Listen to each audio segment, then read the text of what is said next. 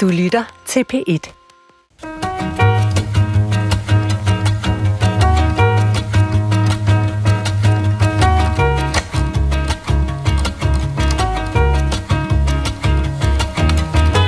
Folk siger vel i herred, og Jeppe drikker. Men de siger ikke hvorfor Jeppe drikker.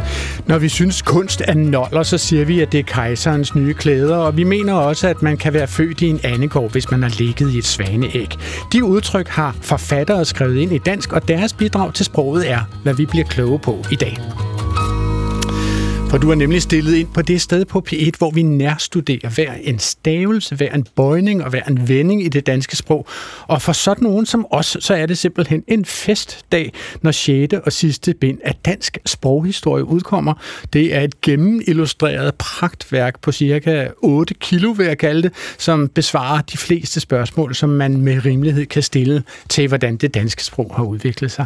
Og 6. og sidste bind af det her storværk hedder Forfatternes Dansk, det udkommer nu på næste onsdag den 15. juni, og det er derfor, vi kigger på, hvilke konkrete ord og vendinger, som forfatterne sådan har, har pløjet ind i vores danske sprog. Og det gør jeg med en redaktør af værket og to meget vidende litterater. Den første er ledende redaktør af Dansk Sproghistorie på Dansk Sprog- og Litteraturselskab, Ebba Hjort. Velkommen til dig, Ebba. Tak skal du have.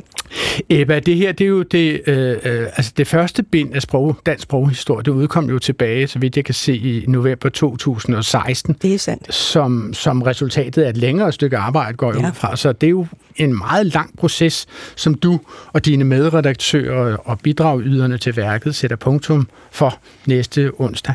Altså, er, er, er, det, er det også lidt vemodigt for dig at tage afsked med det her kolossale værk? Ja, det bliver jeg nødt til at sige ja til. Okay. Det er selvfølgelig en meget, meget stor glæde, at værket er fuldført, og vi er stolte af, at vi har klaret det, men vi er også lidt vemodige. Altså, breder der sig simpelthen en tomhed i stuerne og, og lokalerne i det danske sprog- og litteraturselskab? Ja, men vi er heldigvis så kreative, at vi synes, vi kan godt finde på noget at fortsætte med. Nej, det glæder mig meget. Fordi vi har jo seks konkrete fysiske bind her, ja. plus en hjemmeside med masser af materiale. Ja. Og den hjemmeside skal suppleres, og den skal også suppleres med stikordsregister, sådan at sprogbrugerne og sprognørderne kan finde frem i sproghistorien til lige netop det, de interesserer sig for. Ja. Og den skal vi, den der opgave skal vi i gang med. Ja, og, og man kan jo se det i, i, i bindet, altså når man kigger rundt omkring i de forskellige ting. Der er nogle små symboler, som viser, at det her kan man rent faktisk høre lydeksempler på, eller øh, hvis man læser lidt af for eksempel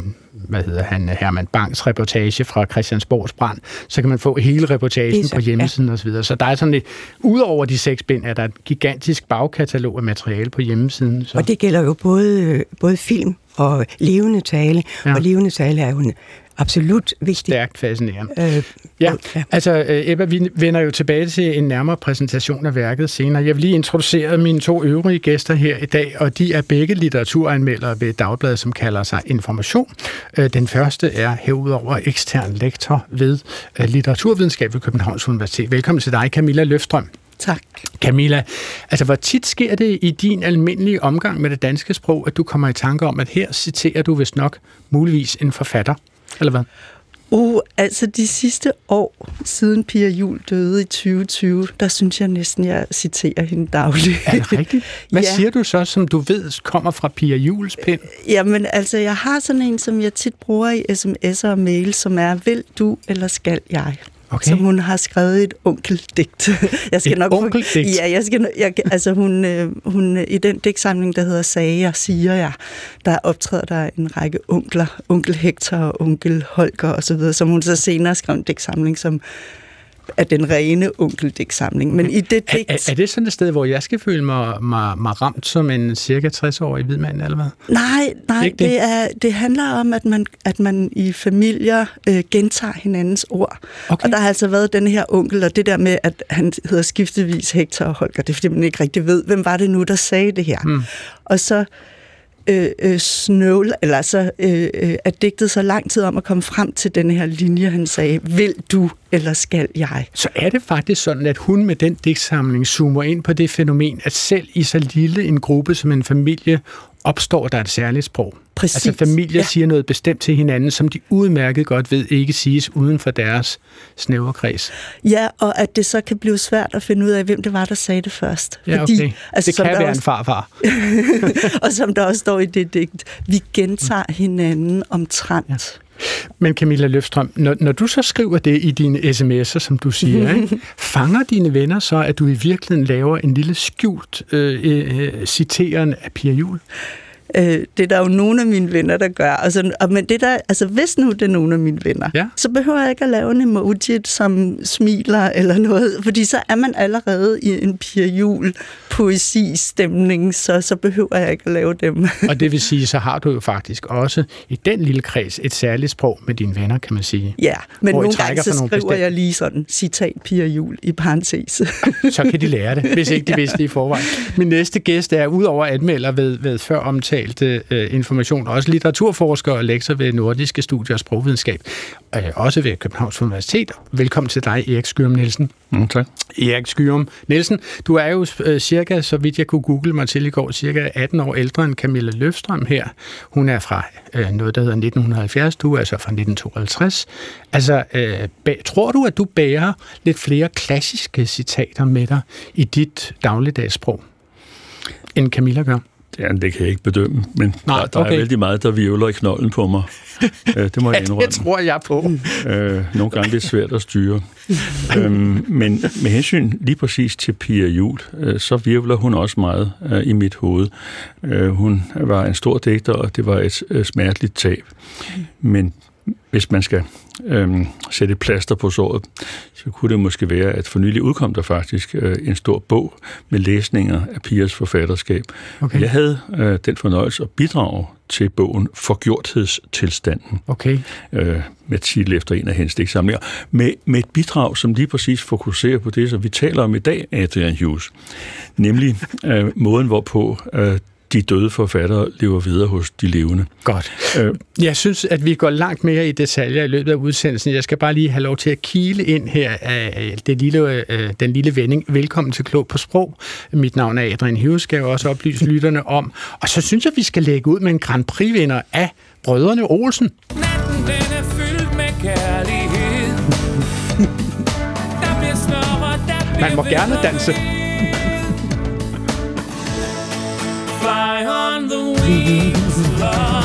Er der nogen, der har lighter længere? Ikke indendørs i hvert fald.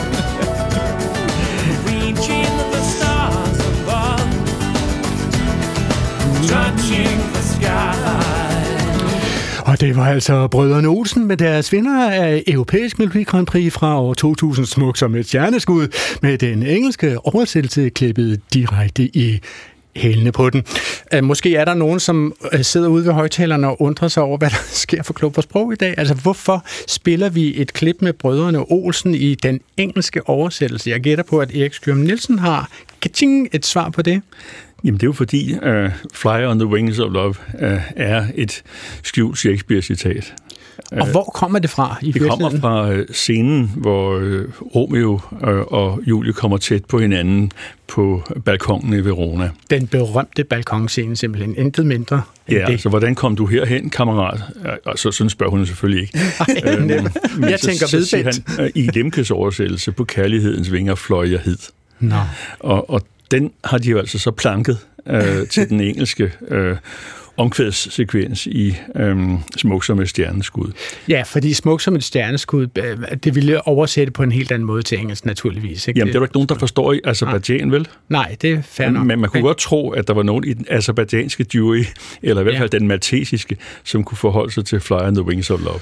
Okay, så, så, så det ved jeg ikke. Var det her nyt for dig, Ebba Hjort? Altså, at uh, Fly on the Wings of Love af Brødrene Olsen i virkeligheden er et Shakespeare-citat? Nej, det var faktisk ikke nyt, men det er, ja. fordi jeg har læst uh, Eriks kapitel i Ben 6 ja. om uh, oversættelser, og de faste udtryk, uh, som oversættelser af udenlandske berømte værker giver anledning til i det danske sprog, så derfor ved jeg det. Den, den tak, var gået Erik. ind, flået ind under... Jeg vil gerne indrømme, at det var nyt for mig, og jeg glæder mig meget til at læse det kapitel. Skønt. Altså, men så derfor synes jeg her, at vi i starten af udsendelsen skal tage en fri brainstorm. Altså over altså ord og vendinger, øh, som faktisk kommer fra forfatter. Man kan jo sige, jeg, jeg lagde ud op i indledningen med at nævne Jeppe drikker. Øh, alle siger Jeppe drikker, men ingen siger, hvorfor han drikker. Er, er det sådan et udtryk, du kunne finde på at bruge, Camilla? Ja, det tror jeg faktisk godt, jeg kunne. Ja. ja. Hvad vil du bruge det til? Hvad vil Jamen, det sige? Det vil, altså, det vil jo være for øh, i sådan en øh, forståelse af and, altså prøve at forstå andre menneskers mm. problemer, ikke? Mm. Altså og en ikke dømmende tilgang til Man siger, at Putin øh, invaderer Ukraine, men man siger ikke, hvorfor han gør det. For, eksempel. uh, for nu er den, synes jeg måske, den skal jeg lige vende mig til. Nå, okay. Men andre udtryk, som, som vi ved kommer fra, jeg nævnte jo også Annegården, altså man kan sagtens være født i Svaneæg. Øh, mm. Man kan sagtens sagtens være født i en anden gård, hvis bare man er udrudet fra et svaneæg. Det er jo H.C. Andersens øh, Den grimme mm. Har vi, hvad kan du komme i tanke om af andre udtryk, Eva, som går lige ind i det danske sprog? Altså, man skal jo være lidt opmærksom på, hvor lange de der udtryk er. Og ofte så er det jo sådan, at lange udtryk bliver forkortet, når man bruger den. Ja, øh, så man citerer ikke helt nøjagtigt, sådan som det står altså i bogen. Man kan, hvis, hvis man gerne vil citere, et er søkort at forstå, et andet skib at føre, som også er Holberg, så nøjes man ofte med at sige, et er søkort at forstå, ja. og så underforstår man, at det forstår tilhøren og samtalepartneren sikkert, og det, og det siger det du, det er Holberg? Altså et er søkort at forstå, et andet ja. skib. Fordi jeg troede faktisk, det kom fra latin, uh, navigare necesse est. Det sagde romerne jo det om deres de. mostronal. Det gjorde de, men ikke desto mindre, har, ikke desto mindre har Holberg brugt det. Okay, men han har givet det sin egen kant, kan ja. man sige. Han har givet det en eller anden form for topspin der fra, Sorø Akademi og, og omegn, hvor han huserede. Øh, hvad, hvad kan du komme i tanke om af andre eksempler, Erik Skyrum Nielsen, af sådan udtryk, som indgår helt fast i dansk?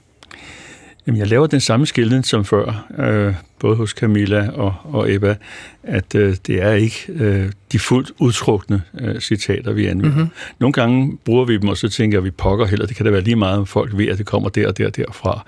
Øh, men andre gange, øh, så laver vi et eller andet blik, eller en grimasse øh, for og antyde, at her kom der vist noget, der kom et andet sted fra. Mm-hmm.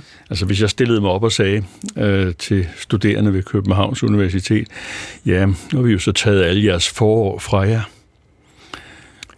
Det er et meget apokryf citat, kan man sige, eller et relativt apokryf Så vil jeg nok være, være tvunget til at sige, at det er fra slutningen af hans Scherfix, det forsømte for, og de ikke behøver at rette sig efter det. Ja, ja, fordi det handlede om det forsømte forår. Lige præcis. Altså, øh, hvor syrenerne og hvad forsytia blomster måske. Jo, jo, og øh, så vil jeg nok også sige et eller andet med, at øh, det ville være meget upassende, hvis de puttede øh, stryknin i mit malbolse. Var det, var det stryknin, han døde af? Der står, faktisk, der står faktisk ikke i det forsøgte for, at det er stryknin, men der, men der står, at det virker helvedes hurtigt. Ja, ja. Og man ved, det er et maltbolse i hvert fald. Så hvis man bare nævner maltbolse i nærheden af et kateter, så er der nogen, som begynder at få trækninger. Ja.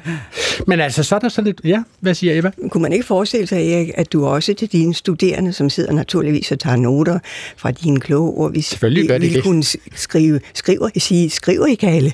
Jo, og det er jo så for den stundesløse, ikke? Jo. Holberg igen. Ja. Jeg, jeg tænker på sådan en, og det kan jo godt være, noget af det her kan være lidt altmodisk, for det er jeg jo. Altså sådan en som, øh, der faldt en appelsin i min turban. Ved vi alle sammen, hvor det kom fra? En appelsin i turban. Erik gør? Det er ja. Aladdin, ølenslæger. Ja, så det er simpelthen Adam Ønslager, og det er fra samme herre Ønslager, at, at uh, alle har jo deres egen lille Hassan. Det kender du godt, det udtryk, ikke Camilla? Jo. Bruger du det? Nej, det Nej. bruger jeg ikke. Nej. Men jeg kommer til at tænke på, hvis man skulle tage noget lidt mere nutidigt, eller... Øh, ja, altså... Prøv bare, prøv øh, nå, men øh, altså, en graffiti, jeg har set på, på murene på, øh, på Nørrebro, det er jo altså voksne af børn, der er blevet sindssyge. Okay. Altså voksne stadig med X, og det er jo Michael Strunge. Øh, altså, hvor det er jo, og graffiti, det er jo virkelig folkeligt, mm. ikke? Altså, er, er det fra, det, vi folder øh, drømmens øh, faner ud, eller sådan noget? Uh, altså, nu kigger jeg straks over på ja. Erik. Øh, Erik den alvidende jo. Ja, ja. ja. ja jeg takker for tilliden, men det ja. kan jeg altså ikke lige Nej, den, det, det, men, men Michael men Strunge synes, er det. Ja, og det stod ja. i hvert fald med versaler. Okay, ja. ja. Så det kunne også godt være for skrig. Ja, men ja, det, det tør jeg ikke at at sige. Okay, men det er altså bare for at sige, i sådan en lynhurtig overflyvning her, kan man sige, der er simpelthen masser af udtryk, som når man først øh, piller efter dem, øh, så kan man se, at de kommer fra øh, forfatterskaber. Lad os uh, lade den ligge der. Og nu spørgsmål fra lytterne. Dennis Jacobsen har skrevet til os på klog på sprog, det er det K fra Nordjylland, om et udtryk, som måske, måske ikke stammer fra litteraturen. Han skriver til os, hvad betyder det ordret at tage det med et græns salt? Jeg forstår godt betydningen i dag, men jeg synes ikke, at det giver mening at tilføje salt, bare fordi man er skeptisk over for noget. Eva Hjort, hvad vil du sige til det? Ja, først og fremmest vil jeg sige, at jeg forstår godt lytteren, fordi det er lidt mærkeligt. Salt, det er jo øh, sådan noget, man drysser på maden, natriumklorid, øh, og salt er altid sådan i bevidstheden noget, som man kan drysse salt i et sår, så det er noget grimt, noget vemmeligt, eller sådan noget. Så, så det er lidt mærkeligt. Og lytteren forstår jo godt, hvad udtrykket betyder. Og det kigger vi lige lidt på, hvis vi, jeg må bruge lidt tid på det. Altså græn, det er lytteren ikke i tvivl om, det betyder en lille smule, og det er et låneord i dansk, eller et fremmedord, og det betyder bare en lille smule. Øhm, men salt, det er mærkeligt i den der forbindelse. Og derfor var jeg øh, gået lidt efter det i ordbøgerne. Jeg har kigget i den danske ordbog, og de to betydninger, der er i den danske ordbog, duer ikke rigtigt til at forklare det her udtryk. Så derfor er jeg gået til en anden ordbog, og større ordbog, og lidt ældre ordbog, øh, som hedder Ordbog over det danske sprog, og som mm-hmm. dækker sproget fra 1700 frem til 1900, midten af 1900-tallet. Og som er gigantisk, så vil jeg huske. Det er 28 bind. Ja, 28 bind er det. Ja. Men den kan heldigvis stadigvæk øh, tilgås på en app på mobiltelefonen. Okay. Men hvis man, hvis man går ind i den og kigger på, hvad betyder salt, så kan man komme til en øh, overført betydning, øh, som jeg mener, vi skal bruge her. Og nu citerer jeg, beklager, det er lidt langt og lidt kringlet. Men der står om den betydning om eller som symbol på visdom, vid, åndfuldhed eller om kraftfuldhed, fynd, skarphed i skriftlig eller mundtlig udtryk. Det var langt. Okay. Men det kan vi bruge, for hvis vi læser længere ned i den artikel i ordbog over det danske sprog, så kommer vi faktisk til det her udtryk, som lytteren spørger om. Altså et gram salt. Nej, nu sagde jeg noget sjovt, fordi det skulle jeg faktisk Du kom til at sige gram med M ja, som i Mikkel. Og, og det gjorde jeg faktisk, fordi det skulle være en morsomhed, som afsluttede det her. Fordi det var ordet, morsomt. ordet græn øh, er jo ikke kendt af alle, og når det nu er salt, det drejer sig om, så mm. kan der sagtens være dem, der ændrer udtrykket til et gramsalt. Jamen, jamen det er jo ret uh, hyppigt forekommende, vil jeg det. sige, at, at et gramsalt er den samme form for forskydning, som man siger, uh, verden er af lava. Det er den ja, ja. næppe, uh, ikke andre steder end udvalgte steder, Island og forskellige andre steder på jordkloden. Ikke? Den er af lave med E som i Erik. Ikke? Ja. Men, men det er sådan meget almindeligt, at man laver den der forskydning, og ja, det ja. siger du, det gør man også med et Det gør man også med det her, og det er ja. jo morsomt. Men nu går vi lige lidt ja. tilbage til det, ja, til, til det rigtige citat. Ja. Og det stammer faktisk fra latin. Det er et nylatinsk udtryk, som er blevet oversat til dansk. Altså det, det latinske udtryk, det er jo øh, de grano di salas, salis, undskyld. Øh, og det er oversat i hvert fald af ældre forfattere. For eksempel er Brandes. Han oversætter det i sin biografi øh, fra 1882 over Stuart, John Stuart Mill. Og der bruger han, og der citerer jeg igen, øh, tror jeg nok. Jeg stussede ved nonsens brugt om Hegels metafysik i værket, fordi mm, yngre sprogord. Nej, det var ikke det, jeg ville sige. Det var dumt, at jeg... Men altså, det er Brandes, der har stusset ved ordet. Okay, så han har simpelthen brugt det her Han har brugt det. Og man kan sige, om... det er jo det, I laver, når I laver det jeres sprogforskning. Så går I ned i korpus, om man så må sige, og finder bestemte steder. Hvem har brugt det her før, og i hvad for en sammenhæng har de brugt det? Og en ja, af de steder er jo altså det er Brandes. Brandes. Ja. Okay, godt. Så det var, det var altså svar til Dennis Jacobsen, som skrev til os fra Nordjylland. Så man skal lidt tilbage i sproget for at finde den betydning, som giver mening i udtrykket et grænsalt. Okay.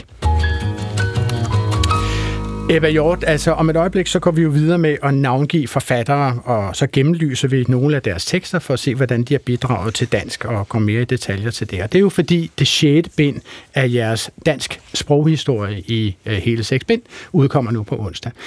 Kan du sådan lynhurtigt, lidt ligesom brødrene Olsen on Fly on the Wings of Love, lave sådan en hastig overflyvning over, Altså, hvad handler de andre fem bind om? Jeg tager simpelthen nu min, min uh, iPhone, og så sætter jeg den til 2 minutter og 30 sekunder, og giver dig 2 minutter og 30 sekunder af programmet. Hvad handler de andre fem bind om i dansk sproghistorie? Det første bind hedder Dansk tager form, og det handler om dansk i forhold til indoeuropæisk og i forhold til nordisk. Hvad sker der med dansk fra rune tiden til frem til vores tid, mm-hmm. så har vi at gøre med identitet og dansk. Det er vigtigt, at dansk som nationsopbyggende, kan man sige. Ja, og så er der i øh, første bind en gennemgang af de forskellige skrifter, man har brugt. Okay. Bind 2 hedder ord for ord for ord, og det handler naturligvis, som man kan forstå på titlen, om ord, og det handler om øh, gamle nordiske ord, altså arveord, det handler om låneord, ord vi har lånt fra andre sprog, og det handler om fremmedord. Og så handler det om, hvordan man danner ord, enten ved at sætte ord sammen, eller ved at aflede øh, fra den. Ja. Og så handler det også om, hvor har vi vores låneord fra. Mm-hmm. Var bind 2, og bind 3 hedder øh, bøjning og bygning. Bøjning betyder at behandle, hvordan ord bøjes i dansk, og er blevet bøjet fra tidernes morgen og til i dag, og hvordan bøjningerne efterhånden bliver færre og færre. Bygning er syntaks. Det er et vanskeligt kapitel, indrømmer vi. Det er, hvordan man laver fuldgyldige sætninger på dansk. Bind 4 hedder sprog i brug, og det handler om, hvad for nogle fagsprog, som har haft indflydelse på dansk. Det kan være juridisk sprog, det kan være bibelsprog, det kan være salmesprog, det kan også være mere moderne folkelige genrer som højskolesang, folkeviser, lejlighedssang osv. Og så kommer vi til bind 5, som hedder sprog i samspil, og det er interessant, fordi det viser, at dansk sproghistorie ikke kun handler om dansk, men også om andre sprog i Danmark og om dansk ude i verden. Så der er altså, både, der er altså også beskrivelser af, hvad skete der da udvandrerne øh, flyttede til Amerika eller til Sydamerika. Hvor længe blev de ved med at tale dansk og, og så videre. Og også øh, dansk i Norden, på Færøerne, på Island og i Norge er beskrevet. Og det er jo lidt interessant, fordi vi jo har problemer i vores tid med andre sprog i Danmark, og så er det jo sjovt at kunne sammenligne med, hvordan har vi behandlet det, at danskerne fortsætter med deres modersmål i det fremmede. Okay. Og så når vi frem til bind 6, som jo altså er hovedtemaet for i dag, som handler om forfatternes sprog. Hold da op. Perfekt. Der var du rammer den simpelthen fuldstændig klokker i. Tillykke med det, Ebba Hjort. Nu skal må der danses i studiet igen. Det er storartet. Um, nu skal jeg lige have afbrudt min telefon her.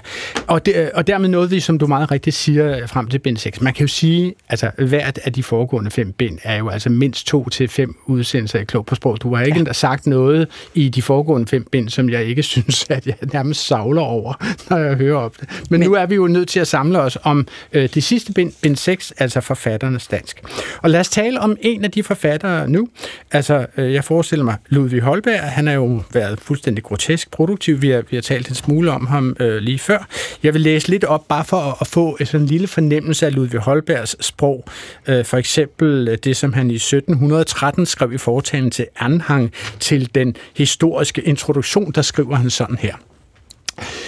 Hvad så anbelanger stilen, øh, der har jeg beflittet mig på en ren danske, og sjældent indført fremmede ord, når jeg har kunnet finde forståelige danske undtagen herud i fortalen. Vel er sandt, at man kan eksprimere sig ud i de fleste materier, uden at forskrive fremmede gloser fra andre steder, men en del fremmede ord ære, ligesom naturaliseret her ud i landet, så at man øh, vil kalde nogle gamle ord fra landflygtighed igen, øh, som kan have været mere end 100 år af moden, og derudover ære blevende gange uforståelige.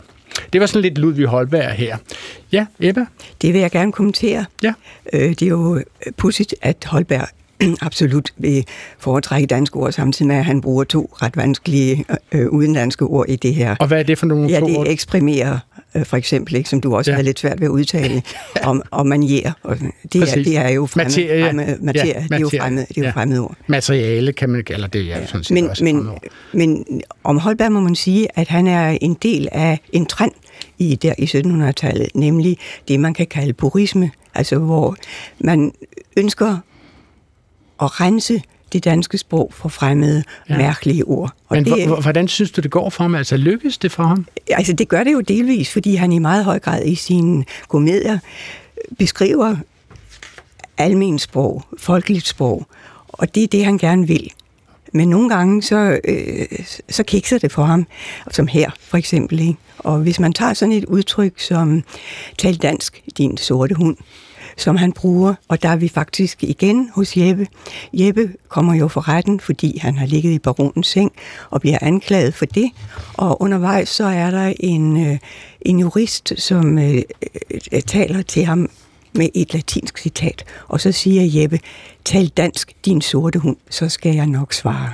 Nå, okay. Og han, så der er faktisk der er allerede altså, en sproglig diskussion i uh, Jeppe på bjerget ja, af Ludvig Holberg. Der. Ja, altså okay. samtidig med, at Jeppe jo øh, taler et folkeligt sprog, og det gør mange af hans bekendte og omgivelser også, ja. så optræder der altså her øh, latin, og det viser det viser Jeppe tilbage med den der måske lidt uartige vending, mm. tal dansk, din sorte hund. Så det har også været en morsom replik, når det, han, ja, han har været opført eller, på han, eller, eller lidt uartig, og måske. Okay, altså, sådan men, men Ebba Hjort, øh, Ludvig Holberg her er jo så en af de 20 forfattere, som i særligt fremdrager, og som får et kapitel hver. Ludvig Holberg er en af dem, der er 19 andre. Øh, hvordan har I udvalgt de forfattere, som er med i det her 6. bind af dansk sproghistorie om ja, forfatternes sprog?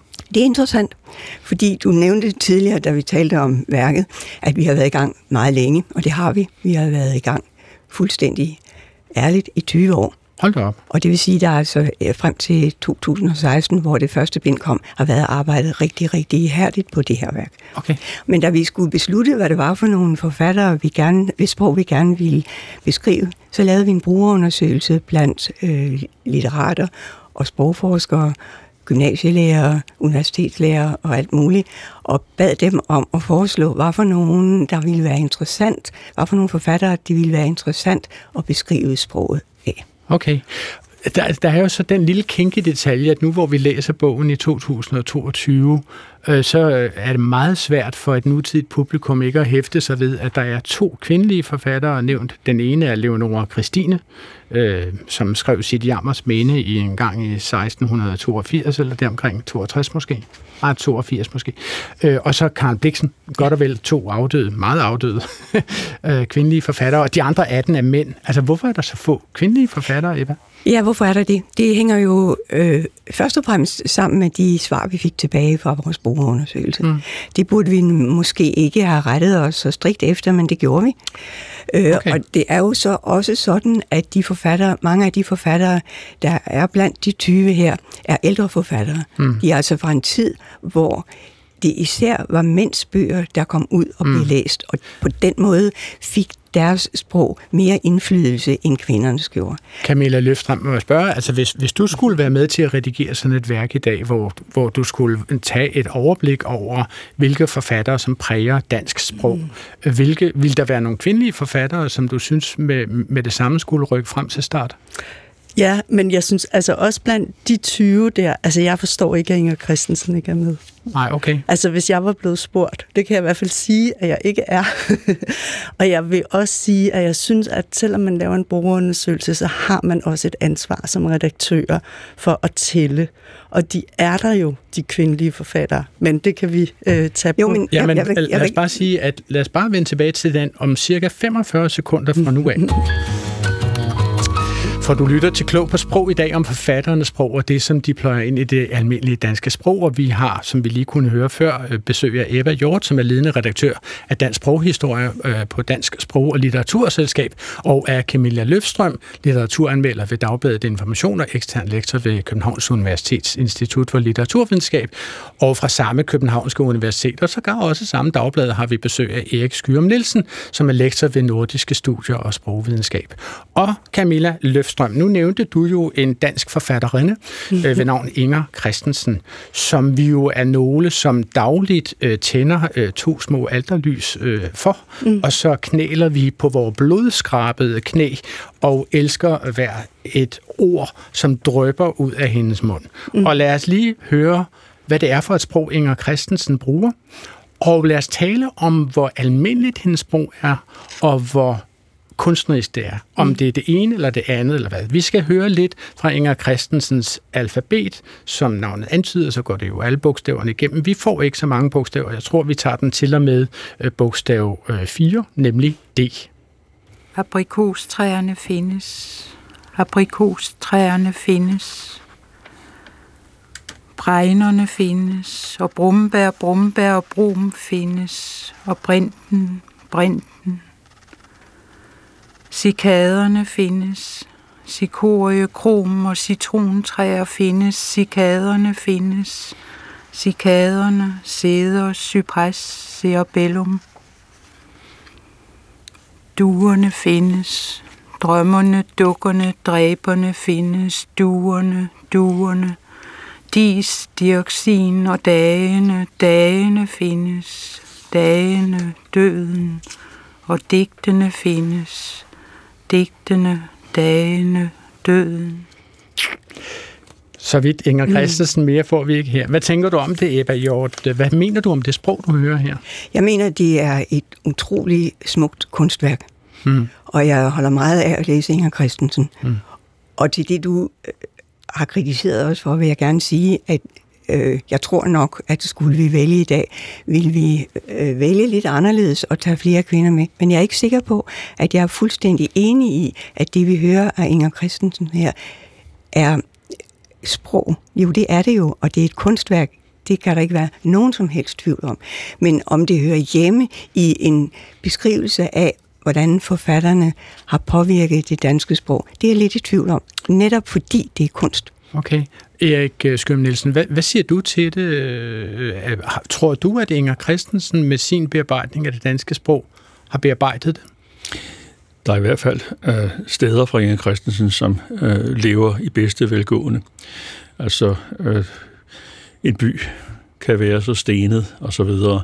Øh, og så ender det med en by, som er blevet som en krop. Ja, ja. Øh, altså et rimet digt øh, med firelinjede strofer, som blev sat i musik af Pia Rav, og bliver sunget, fordi at det står i højskolesangbogen. Ja. Det er et klokkerent eksempel på, at Inger Christensen har fået et videre liv. Ja. Men hvis jeg sagde, øhm, Camilla Løfstrøm findes, Camilla Løfstrøm findes, så ville rigtig mange også høre mm. at det var et citat, nemlig øh, fra indledningen til... Uh, Men det er måske det, som Ebbe er inde på her, at, at vi øh, måske især kender Inger Christensen, fordi hun performede sine tekster. Altså det, for mig er det meget svært at høre Inger Christensens digte og poesi, uden også at lytte til måden, hun taler på.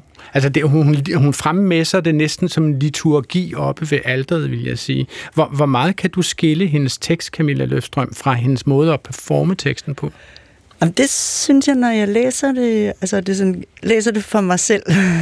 læser du det også med hendes stemme i baghovedet? Det er egentlig det, jeg spørger. Nej, ja, det, det synes jeg ikke altid, jeg gør. Altså, men, men, øh, men jeg tror, altså ud over øh, øh, et samfund kan være så stenet, som, øh, som Erik øh, nævnte, så øh, det er jo for den digtsamling, der hedder Det, Mm-hmm. Så jeg tror også, at hvis man skulle besk- hvis nu vi siger, at vi laver det her drømmebind, hvor Inger Christensen også kommer med, så vil det jo være en opgave for, øh, for sprogfolk så at få beskrevet, hvordan det der upåfaldende sprog, som Inger Christensen brugte, hvordan det så, altså at hun brugte et fælles sprog. Man kan sige, Holberg, hans bestræbelse her i den her, det er jo at nå hen til et fælles sprog. Det må være det, altså noget alle kan forstå. Men Inger Christensen, når hun indleder det med at sige det, det hmm. var det.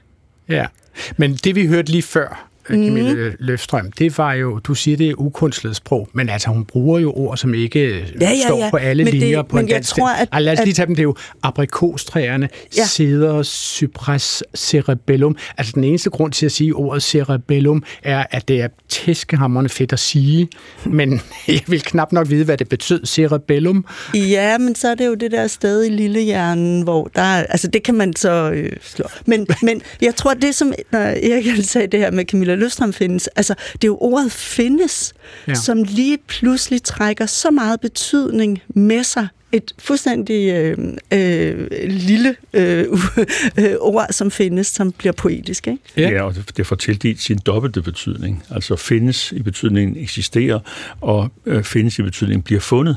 Øh, ja. Hvorved ja. digtet øh, ja. jo også kommer til at handle om sig selv som en tilblivelse af et kunstværk. Altså at øh, aprikostræerne findes, betyder jo også, at de bliver fundet lige nu, ja. øh, at den, der skriver digtet. Og jo, så mener jeg godt, at man kan øh, adskille Inger Christensens stemme fra, fra hendes, hendes digte. Okay, men Erik Syrem Nielsen, nu nævnte du jo lige før, at noget af det, som har bragt hende helt ud til øh, hver en skolepult og hver en sangstrupe rundt omkring i landet, er, at hun jo deltager i højskolesangbogen. Og, og der, lad os lige tage en lille runde om, hvem der ellers er i samme sangbog. Vi kan lige høre et eksempel her. Se hvilken morgenstund Solen Alle smiler. er rød rund Nina er gået i bad Og jeg spiser ostemad.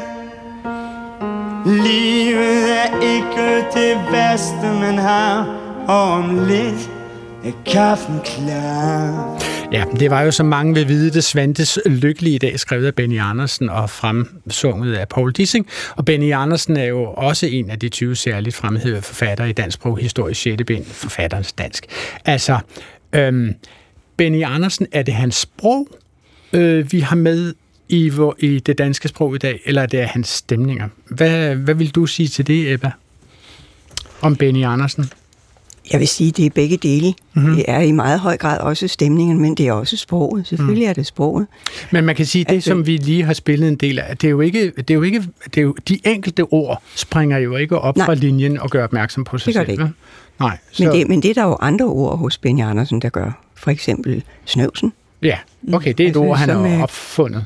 Ja, Nej, det eller, har han jo egentlig. En måde, da han sagde, gå fra snøvsen, var et fast udtryk før. Det, fandtes jo, det findes jo stadigvæk en snøvs, at det er sådan en, en lukning på en sæk og sådan noget, men, men det er jo Benny Andersen, der har brugt det om, om en figur. Ja, mm. fordi han synes, det er synd for den, at alle gik fra den. Ja. ja. Men Benny Andersen, det er vel også, er det ikke også ordspil? Jo. Altså, øh, og jeg synes, det der også er, er karakteristisk for hans ordspil, at det synes jeg også kunne øh, pege hen på noget fælles i det, at mange af de ordspil, de lyder som noget, man kunne høre på bodegaen. Altså et folkeligt vid, kunne man sige, som han så bragte ind i digtningen. Men har vi andre eksempler fra den danske sangskat, som, som indgår i vores altså, hverdagssprog? Har du nogle eksempler på det, Erik? Noget, som vi går og synger, øh, når vi er på højskole, eller ellers ønsker at synge sammen? Altså, jeg tror nok, at vi må indrømme, at der er nogen, der synger mere øh, og læser flere digte end andre. Øh, det er ulige fordelt. Øh, men når der står, at duerne flyver i flok, øh, når de er mange nok, ja. øh, så vil mange genkende det øh, som Benny Andersen øh, og andre vil så ikke, men de fleste vil vel kunne nyde det. Ja. Det synes jeg måske kan være en pointe. Ja. Øh, de men det er en sjov pointe at sige, at, at der er en flok, hvis bare der er mange nok. Ja, det vi taler om her, øh, og, og i øvrigt så var der jo engang en, en konference i Aarhus, hvor der var en fra den jyske historikerbevægelse, der sagde, at det var altså en totalt absurd ytring, det der med, at duerne flyver i flok, når de er mange nok, for det sagde der sig selv. Ja, det er netop det. Altså store digtere er nogen, som har begge arme dybt begravet i dagligsproget. Og det er ikke tilfældigt, at Benny Andersen blev en flot talesprogligt præget digter, for han havde tjent mm. rigtig mange år som barpianist. Okay. Også i Norge. Og ydermere, øhm, det vi snakker om, sådan en modsætning mellem sprog og øh, kunst, mener jeg er en falsk modsætning, mm. øh, fordi store digtere, de tager jo netop udgangspunkt i det almindelige, men gør det al- ualmindeligt. Eller de tager fat i det uforfaldende, inferiøre, og gør det påfaldende og centralt. Mm. Øh, en definition på poesi kunne være, at det er øh, sprog bragt på en påfaldende form. Og mere indviklet behøver det sådan set ikke være. Okay. Fordi øh, så kunne jeg godt tænke mig at tage fat i selve det her med stilen. Altså, øh, vi talte jo før om, om Benny Andersens sprog, der ikke var enkelte ord, som ligesom rejser sig fra linjen og gør opmærksom på sig selv og mejsler sig selv i marmor, eller på anden måde øh, pryder sig med en eller anden form for egne eller lånte fjer. Ikke? Øh, jeg tænker især i den her sammenhæng, når jeg taler om det her, så tænker jeg især på Johannes V. Jensen, som virkelig bryster sig af sit sprog. Og Erik Skyrum Nielsen, jeg ved, du har taget en, en, øh, et lille klip med, eller en lille oplæsning med, fra hans øh, kongens fald. Lad os lige høre Johannes V. Jensens sprog nu. Rakkeren vred Anders Grås hest om på ryggen og begyndte at åbne den. Blodet lå i en stor brun pøl, der smeltede sig ned i sneen. Den blegrøde frode frøs snart til is. For hvert snit af kniven vældede en farve ud af den dampende hestekrop. Kødet spillede i dejlige blå og røde farver, og se travlerne blev ved at røre sig, far sammen og skælvede mod frostluften. De overskårende muskler krympede sig som orme i den svirpende ild. Det lange luftrør kom for en dag. Kendtænderne lå synlige som fire linjer mystiske bogstaver. Der kom en fin lyserød hende frem, den var mønstret med mangfoldige blå åre, som et flodrigt land set højt opfra. Da brystet blev åbnet, var der ligesom en hule. Store hvidblå hinder hang ned. Brunt og sort blod kom ud af småhuller i de årede vægge. Det gule fedt stod fra loft til gulv i langelige og drivende klaser. Leveren var mere brun end alt andet brunt i verden. Milken kom til syne blå og skimlede som natten og mælkevejen og der var mange flere skærefarver, blå og grønne indvolde, teglstensrøde og okkergule dele. Alle Østerlands frodige rå farver, gul som Ægyptens sand, turkisblåt som himlen over Øfrat og Tigris, alle Orientens og Indiens ublu farver blomstrede ud midt i sneen under rakkerens skidende kniv rakkerens skidende kniv, den bliver hængende i hvert fald, hvis ikke andet gør. Ikke? Erik Skyrum Nielsen, altså, øh, hvad, hvad er det, du synes, Johannes V. Jensen gør med sproget i den her sekvens? Han lader det ikke-menneskelige få aktivitet øh, gennem verberne. Mm-hmm. Øh, han dynger farver på, både primære, blå, gul, rød og så videre, og så afledte, øh, som for eksempel tyrkisblåt. Mm. Øh, og så laver han metafor på metafor og udfolder en kæmpe vifte af sammenligninger.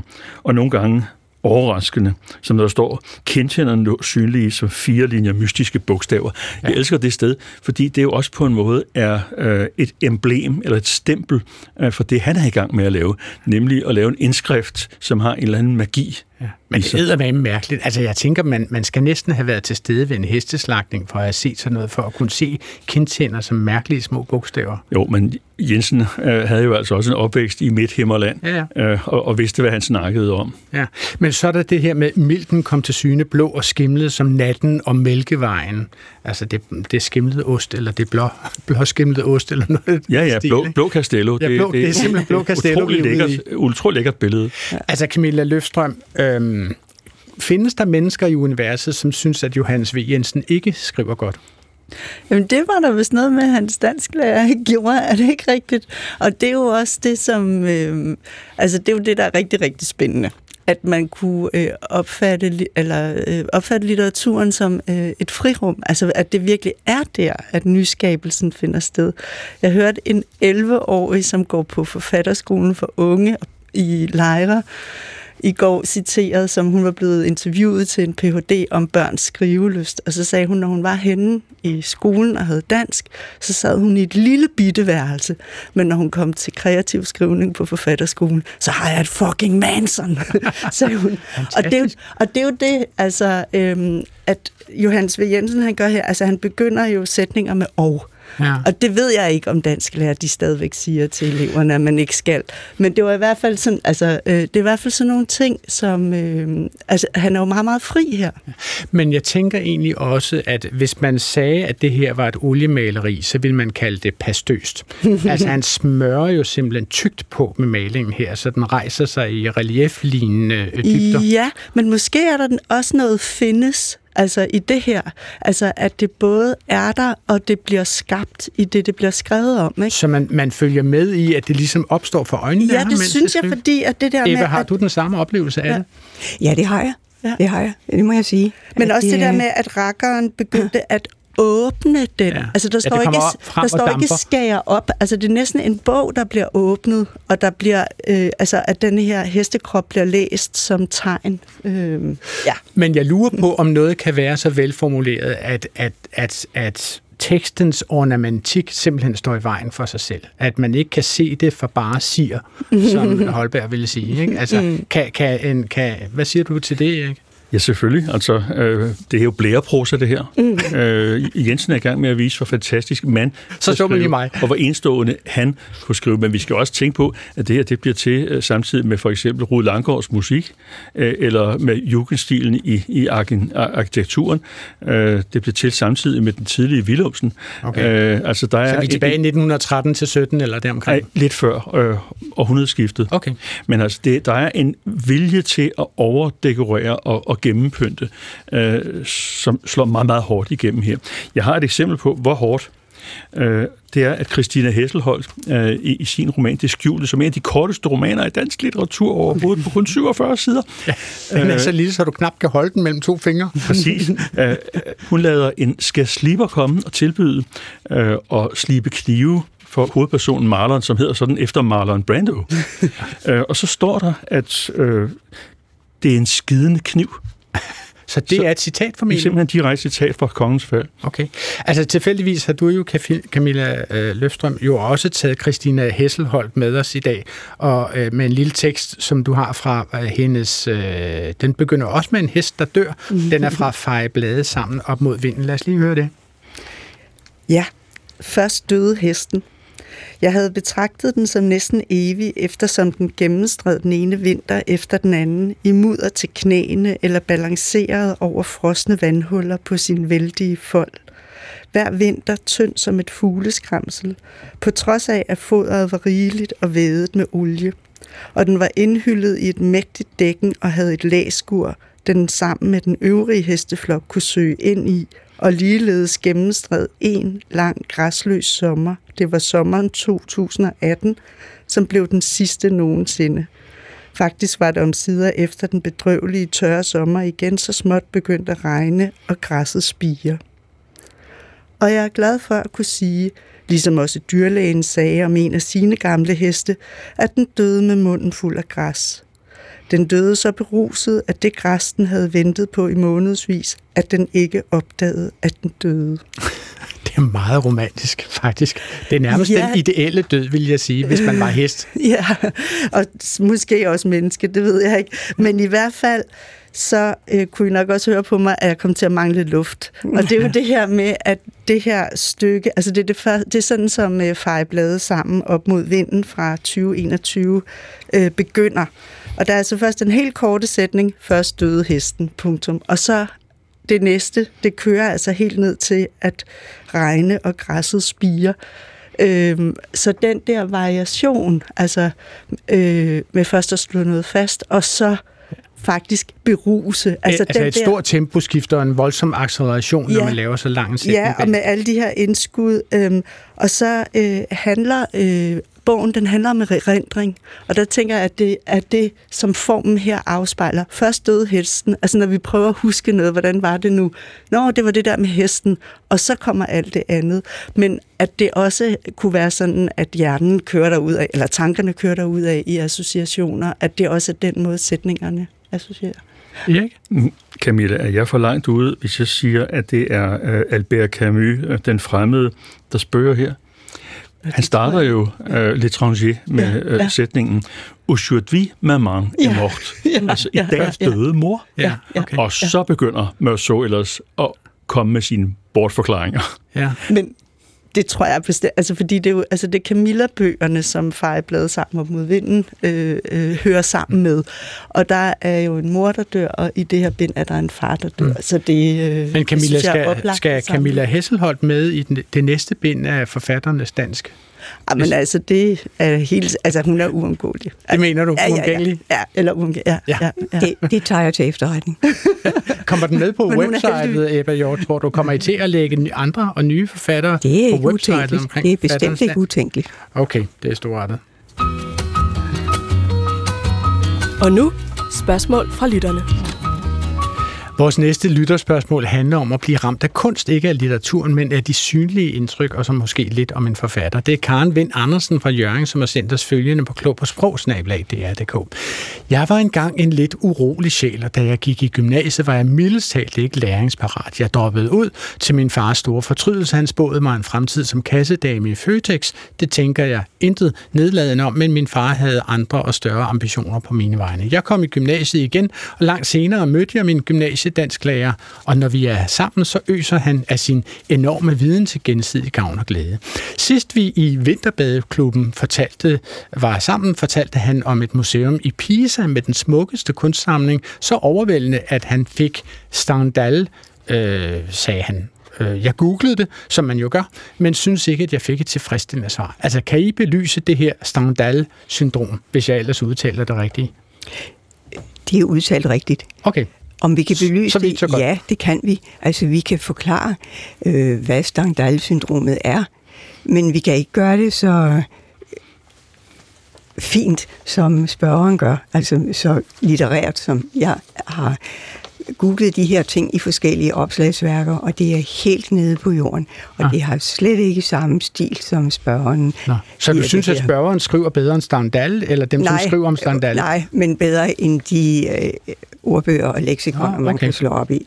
Men lad os lige få styr på, hvad det er for noget, det ja, her Stendhal. altså, det, det man kan gøre, det er, at man kan give en forholdsvis kort forklaring på, hvad det er for noget. Og øh, Stendhal, det er et... Øh, pseudonym for en forfatter, som hed Henri Marie Bolle, som var født i 1783. Og han var soldat. Han øh, gjorde øh, tjeneste for Napoleon forskellige steder rundt omkring i verden, i Italien og Tyskland og Østrig og Rusland sågar også. Men da Napoleonskrigene var slut, så flyttede han til Italien, og øh, der øh, begyndte han at skrive rejseskildringer, og han øh, skrev bøger om italiensk kunst, og også om Haydn og Mozart og sådan noget. Han var altså en bredt orienteret person. Så en gang, så skrev han en bog, der hed Rum, Naple i Florence. Og den er fra 1817. Og øhm, den beskriver, hvordan Stendhal har stået foran alderet Basilica di Santa Croce i Firenze. Og han beskriver så, hvad der skete med ham der. Og synet af det, det der meget, meget store mesterværk gav ham hjertebanken, og han blev svimmel. Der stopper det lige nu, men så skal vi øh, tilbage til udtrykket, fordi det begreb Stangdal-syndrom er så sidenhen, men langt senere beskrevet, nemlig i 1989 af en psykolog i en bog, der hedder La Syndrome de Stangdal. Og det beskriver faktisk, hvordan folk i netop Firenze øh, bliver ramt af et syndrom. Altså i den bog beskriver Gracielle Margarini om 106 personer, som øh, Øh, besvimer, eller bliver svimle, eller får hallucinationer, eller alle mulige frygtelige ting, netop ved at se på stor florentinsk kunst. Og det er åbenbart især noget, der rammer en, hvis man tilfældigvis opholder sig i Firenze. Det er sådan, det er beskrevet det er så, således foreligger det beskrevet. I, i, i Lad os lige prøve at høre, Men, altså, bliver, øh, hvis vi forlader Stendhal her, og, og, og, og, og han, den store virkning, han får ved at møde kunsten, bliver I samtidig mødt af Stendhal-syndromet, når I møder litteratur? Hvad vil du sige og, til det? Og det, og, det, og det ved jeg, at Erik gerne vil sige noget om, for Erik og jeg har talt faktisk lidt om det her i går, hvor vi tilfældigt mødtes ude på Kura. Som man Nej, gør. på øh, DSL. Ja. Så du har nogle gode eksempler på det. Ja, ja det hænder altså, at, at der sker noget med en, når man står over for det sublime og det fuldstændig prænante udtryk, øh, som gør noget ved en, modellerer ens hjerne og hjerte på en ny måde. Og øhm, former ens sprog måske lige frem, eller hvad, Erik? Ja, fordi man har svært ved at glemme det bagefter. Okay. Jeg synes måske også, det er værd at, at få sagt til de lyttere, som sidder og tænker på Kurt Stendal. Øh, at det ikke er ham, vi snakker ham. om. Nej, altså Kurt Stendal, altså, som var journalist på Berling, og en, og en fremragende... Som vi jo alle sammen kender. Og en fremragende spiller for Hvidovre. Never miss it. Øh, 2000. Never miss him. øh, det er ikke ham, vi snakker om. Men, Men har du konkrete så... eksempler på, på, på disse ord, som ligesom øh, griber dig, eller vendinger, som griber dig, hvor du tænker, det her var meget tæt på at være livsomvæltende? Jeg synes, det var sådan, øh, da jeg fik Inger Christensens øh, Sommerfugldalen øh, okay. i, i hænderne. Ikke nødvendigvis gennem hendes oplæsning. Øh, der, der skete der noget med mig, fordi øh, hun fejrede og nærmest triumferede over, at der kunne skrives smukke sonetter øh, på et moderne dansk, øh, som også handlede om forgængelighed, kærlighed, øh, død og erindring. Øh, mm det vil jeg sige, det var mit Standal og ikke Stendal ja. øh, øjeblik med, med Inger Christensen. Jeg er jo lige nødt til at sige, at det er rent faktisk sådan, at, at de fleste forfattere, hvis de er begavet nok, så lever de jo videre i os. Øh, især i mig, vil jeg sige. Jeg var jo faktisk så heldig i 1992 at få Karen Bliksen til at holde bryllupstalen for mig og min mand Werner Mengel ved øh, Christiansen med K. Og noget af det lød sådan her. Da jeg mødte Werner og andre i Afrika, kom banepar til at betyde forfærdeligt meget for mig, til at blive en berigelse af min daglige tilværelse. Ah, det er næsten alt for meget. Det slog mig tit i mit samvær med Adrian og Werner, at de lignede de gamle islandere. Nå, de var frugte. Nej. Adrian og Werner var til syvende og sidst de største gentleman, jeg nogensinde har kendt. det er næsten alt for meget, Karen. Det er næsten alt for meget. Det her fik jo faktisk en af redaktionens yngre medarbejdere til at spørge mig, hvor vildt, altså hvor meget hang du og Werner egentlig ud med hende der, Karen Bliksen, som jeg så kan oplyse, hvis lytterne ikke ved det i forvejen, altså er døde i, jeg tror det var 1962 eller 63 eller deromkring. Lever litteraturen videre i dig, Camilla? Jamen, det, altså, det er jo klart, at, øh, at den gør det. Jeg kommer også til at tænke på, at øh, sådan en digter som Peter Laugesen har vi ikke øh, talt om endnu. Nej. Og der har han, han har den her linje med, ingen kan gå alene. Godt. Og det er jo, ja, det der, man må simpelthen læse bind 6 af dansk sproghistorie for mm. at mhm. få i hvert fald de første 20 forfattere, så kan man jo gå videre med andre forfatterskaber. Vi er ved at være færdige for i dag, og jeg siger tak til mine gæster, Erik Skyrum Nielsen, lektor ved Nordiske Studier og Sprogvidenskab og litteraturforsker og kritiker ved Dagbladet Information, og Camilla Løfstrøm, litteraturanmelder ved Dagbladet Information og ekstern lektor ved Københavns Institut, øh, Universitetsinstitut for Litteraturvidenskab, og til Ebba Hjort, ledende redaktør af Dansk Sproghistorie på Dansk Sprog- og Litteraturselskab. Klippet, vi hørte i indledningen, er fra Ludvig Holbergs Jeppe på bjerget og kan ses på DRTV's Bonanza-site med Ole Ernst i rollen som Jeppe. Programmet her er tilrettelagt af Clara Witt og Svaler Sigfuser, Dodger og mig, Adrian Hughes, på genhør næste fredag. Gå på opdagelse i alle DR's podcast og radioprogrammer. I appen DR Lyd.